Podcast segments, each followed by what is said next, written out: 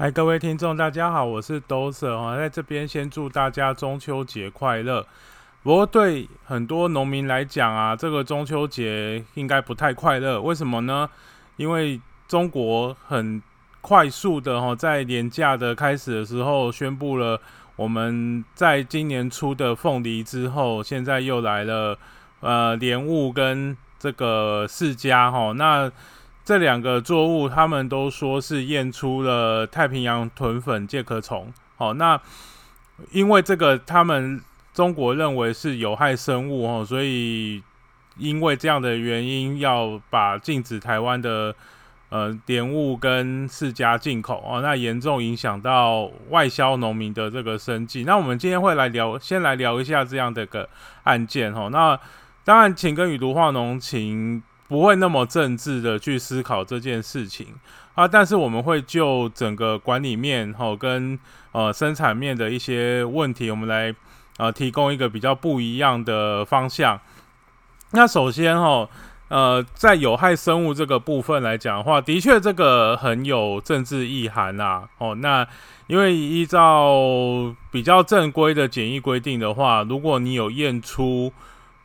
呃。有害，不管是害简易害虫哦，或是病害这些，基本上你不是说一直隐忍不发，然后最后一一张公文直接来跟哦对方国说输输出国说啊，这个我们不能再收了。通常你会有几次警告哦。那东我之前也有查到说，有中国的确是有警告过哦，那个有的确是有发过文来警告。哦，那也有那个农粮署这边也有发文出去哈，然后这个给各个出口的机关哈，尤其是世家哈，那就是说，因为世家的本身哈，不管是是凤梨世家还是一般的世家啊，因为它表面凹凹凸凸，很容易有介壳虫的躲藏。那中国其实有警告过啦，哦，那可是他警告的。频率哈似乎是比一般 WTO 会员国的遵守的规范是比较少一点，他就是给你警告，然后后来也大部快快一年没有再验出来，然后他现在提出这个禁止进口的规定的话，也有点诡异啦哦。那为什么说诡异呢？因为通常是在开始进口之，就是你如果是说今年有验出来新的的时候哈，那如果你是今年，因为凤梨世家的果子，它通常是在呃大概每年的十二月到隔年的三月左右哦去做生产。那如果你是有验到哦，在今年初有验到的话，基本上你今年初就应该哦来来，就是说我要对你采取这些相关的禁止措施了哦。那如果你不能提出，哦，相关的改善措施的话，好，那我就要拒绝你进口啊。一般的来讲的检疫措施是这样，为什么是这样子？哈，因为这个他们所说的这个太平洋豚纹粉介壳虫哦，这个名字很长，我们就简称它介壳虫哦。其实介壳虫有很多种啊，不过这个没有关系，我们不用去计较太多。那因为介壳虫这种生物哈，其实今年在呃，三月的时候，哈，凤梨也是被这个虫，哦，也也是被这个虫当理由。那这个虫并不像所谓日本在防范哦东方果实蝇一样，哦，这个虫其实是在中国它本身也是有存在的，哦，它也不会因为说哈台湾有这个虫进去，好，它就会变成一个非常大的疫区，哦，因为它这个介壳虫在呃，各种作物上面都可能会出现哦。那所以我们会就是听到这个消息，会觉得哎，这个有一点突袭短打的这个感觉，然后那到底这个突袭短打会不会得分，还是又像这个三月的时候，那个凤梨被日本当救援投手救援走？不过今年哈，这个莲雾跟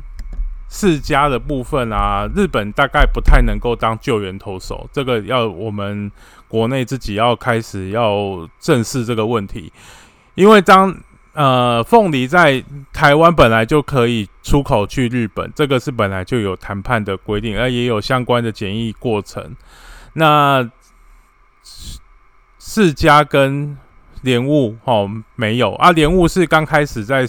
尝试哈做一个新的品种的这个出口哦，所以它现在开始都它其实对于国内市场的冲击其实并不会太大啦。哦，那。我们也可以当做它就是我们来推广一个新品种。国内其实去年只有四千多公吨而已哦。对于台湾来讲的话，大概半个月左右的消耗就可以把它消耗掉了，并没有很很大的风险哦。那世家因为有一一万多公吨哦，那一万多公吨来讲的话，岛内要吃掉这么多哦，是需要一点点哦促销的动力，然后那。为什么日本不行哦？因为第一个，莲雾没有跟日本谈进进，本来就没有出口去日本的这个计划哦，所以本来就没有谈哦，相关的检疫措施什么都没有谈。世家是世家跟凤梨世家，我们现在把它算同一个种类，然后就是番荔之类的这个果品。那这个果品本来去日本的道路哦，其实很荆棘荆棘重重啦，啊与。因为会有东方果实蝇躲藏，因为会有介壳虫躲藏，所以啊，都介壳虫因为它都在表面哦，所以就像凤梨一样，用喷枪清除哦，用空气喷枪清除就可以。但是果实蝇的部分哦，就难以防范。那所以就呃，不管是开发熏蒸的防疫措施，或是冷藏的防疫措施，它通常都会对果品的品质造成一点损害。也就是说，你。经过冷链运输，运输到日本之后，哦，这个果品的品质能不能保存在一定的范围内？哦，这是一个问题啊。那之前也有业者尝试说，我用冷冻，哦，就是把整个果品做冷冻之，啊，冷冻之后就不会有呃，不管是果实蝇的问题，或是介壳虫，因为冷冻到负十八度 C 之后，这些害虫都会死掉，哦，所以就大。冷冻之后，这些果、这些凤梨世家就不是一般的水果了，它就当成是食品哦，冷冻的食品进去日本。那日本的朋友也有跟我说哦，如果我们后面解冻的方式没有很正确的话，哦，这个果、这个凤梨世家如果解冻的品质会很惨烈啦哦，所以一般来讲，比较好的销售策略还是用这个。鲜果哦，当然冻果一样可以冻，但是这样讲就是整个冷链的调整哦，不管是台湾这边的冷链哦，然后海上的运输的冷链，然后到输入国这边的冷链，其实都要配合的好哦，这个东西才会一百分哦，不然就会如果你一个中间有一个环节做的不好哦，就会变成扣分。那我们也不希望。哦，我们好好的东西出去，然后到了人家国家被人家嫌说啊，怎么卖相那么难看，或是那么难吃？这个的确不是哦，我们在输出水果的时候所愿意看到的这个事情。那我们就要来回回顾到说，哈，那中国为什么会让你有这个口实去这个禁止我们的凤梨世家进口？哦，我们先不谈政治上面的这个考量，为什么会让他有口实哦？因为我们台湾的这个果农，他在生产外销果品的时候，哈，尤其是对日，诶，对中国的输出啦，哦，因为中国有其实那个往中国的输出，因为比较人质化的关系，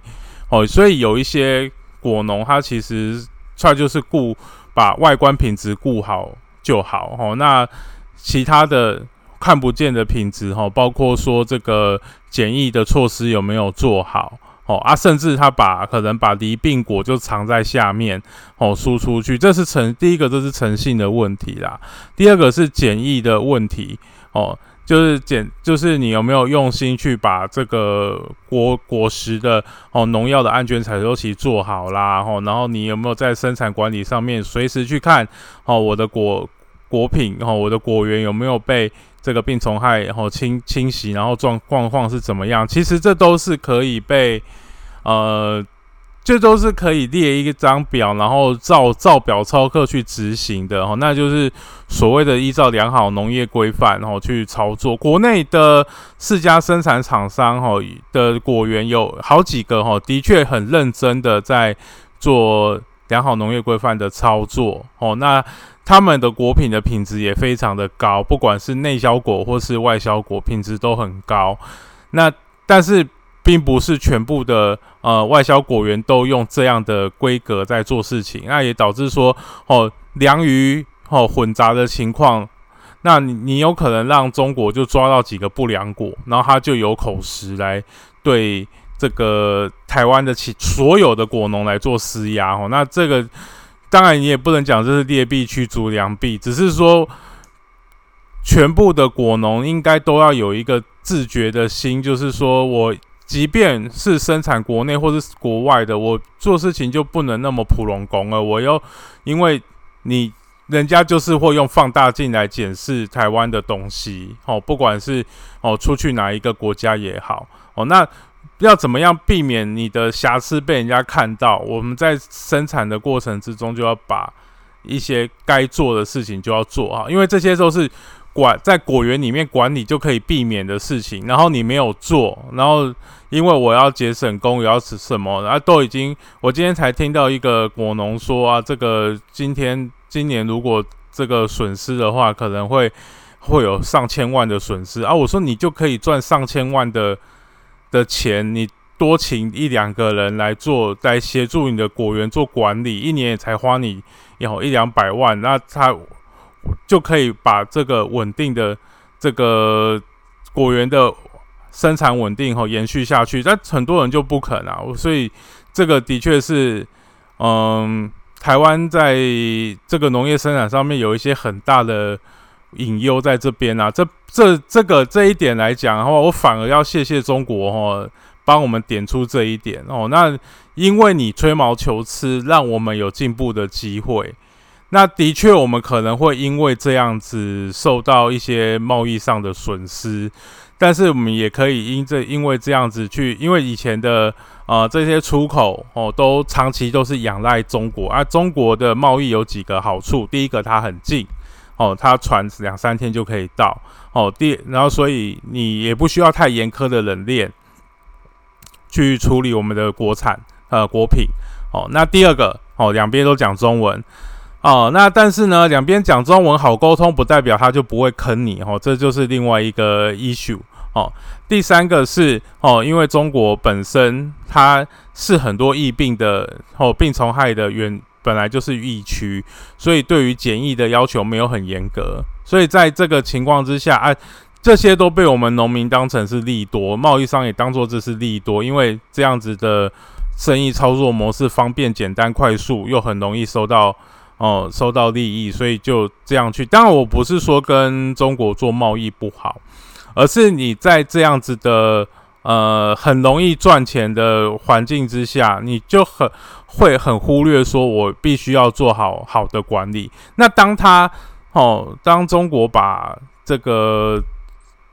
管理收缩起、收束起一点的时候，他故意要找茬你的时候，因为在国际贸易上面，你不要说大家都是善男信女啦，即便是我们去哦去美国啊、去加拿大，啊，的确也会也会因为品质的关系被退货，因为安全的关系被退货，这些都是有发生过的。我我是不认为说哦必须一定把中国的这个呃要求哈全部当做是政治上面的。欺凌啊，哦，的确事出必定是有本，哦，那的确他的也许他的操作方式很粗糙、很惨、很粗暴，哦，但是事实可如果他说出来是事实，那也是我们台湾这边的生产改善的空间，打不倒我们，打不倒我的必使我更强大。如果我们这一次挺得过来，不管是我们继续开开发哦这些新，其实像呃子弹型的莲雾或是凤梨世家，在国内的消费市场其实占比都非常少。如果台湾内销市场一开始吃这些东西的话，基本上也可以。其实不像呃不像金钻凤梨好的市场干预度那么大哦，因为为什么？因为像今年三月的时候，必定要让日本来当救援投手，因为我们台湾国国内在吃这个金钻凤梨的量哦，其实就其实就已经算内销的量，其实就饱和了。那当你把外销大概百分全国百分之二十的产量哦，如果它挤进市场的话，那就会造成。价格的崩盘，所以当当初哦要大家都来吃凤梨，要外销凤凤梨去日本哦，让日本人吃爆，这个是一个不得不的行为哦。那但是这一次如果莲雾跟凤梨世家哦的禁令，其实它对台湾 local 的市场还是可以去做开发哦，所以相对来说冲击不会那么大。然后第二个是哦，像这次他在中秋节。提出这个禁令，这两个产品哦，其实他们都他们要到采收期，因为他们现在才刚结果哦，到采收期还要一定还要一段时间，在这一段缓冲的时间，是上海可以去做准备。那如果他是十一月中、十一月底哦才突袭跟你说哦，这个我不要然哦，那造成的损失一定会比现在讲出来还要大。那跟大家聊这些东西，其实。不是说啊，我一定在帮中国护航或是怎样哦，我只是站在一个哦，让台湾的果农生产哦可以更品质可以往上更提升，它的管理的强度可以往上更提升，因为未来台湾如果我们还是一直口口声声说我们要外销，我们要做供给型农业，那这些果品的品质，这些果品在果在。国园里面的管理就必须要有一定的让人家说要说服买主哈，因为其实现在在国际上面贸易来讲，的确价格是一个因素，的确品质是一个因素，但事实上现在管理更是一个因素，因为你在管理的过程如果不好，你可能在果品的品质上面哦就会常常会有在抽查就可能会出包。哦，不管是农药出包，不管是检疫出包，病虫害出包，甚至包装哦这些滴滴扣扣的东西，其实外销是需要一个非常大的缜密的计划去做。那在国内来讲，农民负责在果园里面的生产生产好，然后贸易商、包装厂他把后端的包装好、预冷，然后这个检疫的这些工作做好。哦，然后再做运输，运输当中还有冷链的运送，这些其实环环相扣，每一个环节都会可能影响到最后，呃，输入国拿到国品的时候，他的感觉，他第一眼感觉就是，哎，这个好，或是哦，这个不行。哦，那像我们之前有输出这个，像北农有卖。卖这个蔬果去博流，我们一开始也是很担心，说我们也很担心啊，如果博流那边货柜一打开，因为是坐船去的，吼，那船期十几天，万一打开来，哦，温度保持不好，整整柜的蔬果都烂掉的时候该怎么办？这个大家也会很害怕啊。但是啊，所以那时候北像北农，它有。呃，做一个长期的，先做一个长期的预试验，在国内先模拟我在运送过程之中，哦，有有没有什么问题？哦，那把这些条件都抓好了，才跟对方下，才允诺对方的这个订单去。然后对方大使馆，哦，博流，我们博流大使馆去接这个东西，然后打开来到当地的超市，哎，很有面子。东西漂东西哦，算很漂亮，然后也很也算鲜度也都有保持住哦，然后当地的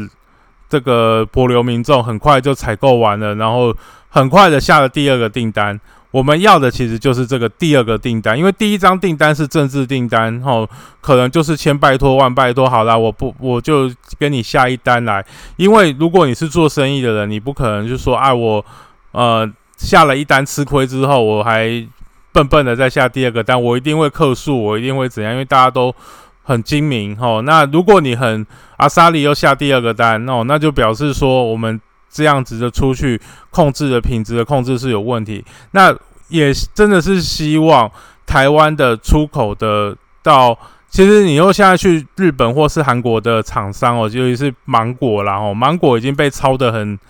呃，都已经很厉害了哦。那但是也。还是有一些哈有在，就是他可能本身角色哈有有国内的，也有国外的，所以他在管理上面也许就觉得说，管管国内的可以比较放松一点。的确，在降低管理的成本上面，每个人都想要去做，不管是企业，不管是。管理农农园的农民，但是我真的是希望说，哦，也是消费者，大家消费者可以去督促他，你需要怎么样的品质哦？那有一些为什么还去要做验证？哈，那验证的目的就是在于说，有一些品质是在生产过程之中，哦。所做出来的，然后这个东西你没办法一眼就在外观品质上面看出来，但是这些哦，不管是安全上面的考量哦，不管是对环境上面的考量哦，永续的生产哦，然后呢，对于整个生态环境的维护，这些大家都很在乎的。呃，除了品质之外，价钱以外的东西，你如果没有在果园管理里面做好，你就会。蒙其实就会蒙受其害了啊！人家如果突然就要求这样的东西，哦，那也许你觉得那个只是一两只介壳虫不在意，但是人家就是抓到一只就可以对你无限放大。这些细腻的作为，你不去做的时候，就会造成哦，不是只有你的损失，是全国哦相关的业者的损失哦。那所以这个损失会非常大。那当然，呃。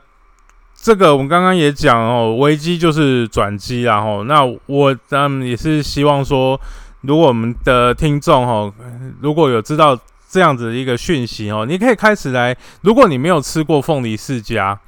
哦，你只有吃过我们一般传统那种大木种的世家，你可以尝试把凤梨世家哦拿来买买一，就是它年底上市的时候，你可以来试着吃吃看，因为。之前很多凤梨世家都是直接出口去了，所以国内的量不多哦，所以你也不一定会在这个水果店看到很多。那未来哈，今年的话，应该在国内的销售的量会变大哦。那大家可以尝试吃吃看，它吃法其实蛮多的啦。你可以放到它软熟之后哦，然后切片来食用哦。那你也可以把它哦放进冷冻库。哦，然后稍微解冻，冷冻库冰完稍微解冻一下下的时候，它会有一点哦，把它切开，它会有一点，呃，类似冰淇淋的口感哦啊，因为它这个凤梨世家，它其实里面哦不跟跟我们传统世家不太一样，传统的世家大木大木种，它是一个果瓣一个果瓣它是分离的哦，那凤梨世家里面是粘在一起的哦，所以你可以用汤匙挖的来吃。那也有一些加工品，然后就是像直接就把这个凤梨世家哦往做成冰淇淋哦。那现在这个冰淇淋的工厂哦，这大概都是在台东当地在卖哦，比较没有跨出这个台东县的县境。所以你可以说我去台东哦，这样疫情比较趋缓，我们去台东玩，然后就可以到这个台东的卑南乡哈，那个有一个叫斑鸠的一个地方，这地方有非常多的。呃，不管是释迦树或是凤梨世家哈，那这边也是这个世家冰淇淋的故乡哦，你也可以到那边去哎试试看哦，有浓郁的世家香气的冰淇淋哦。那你如果你觉得这个东西是合你的口味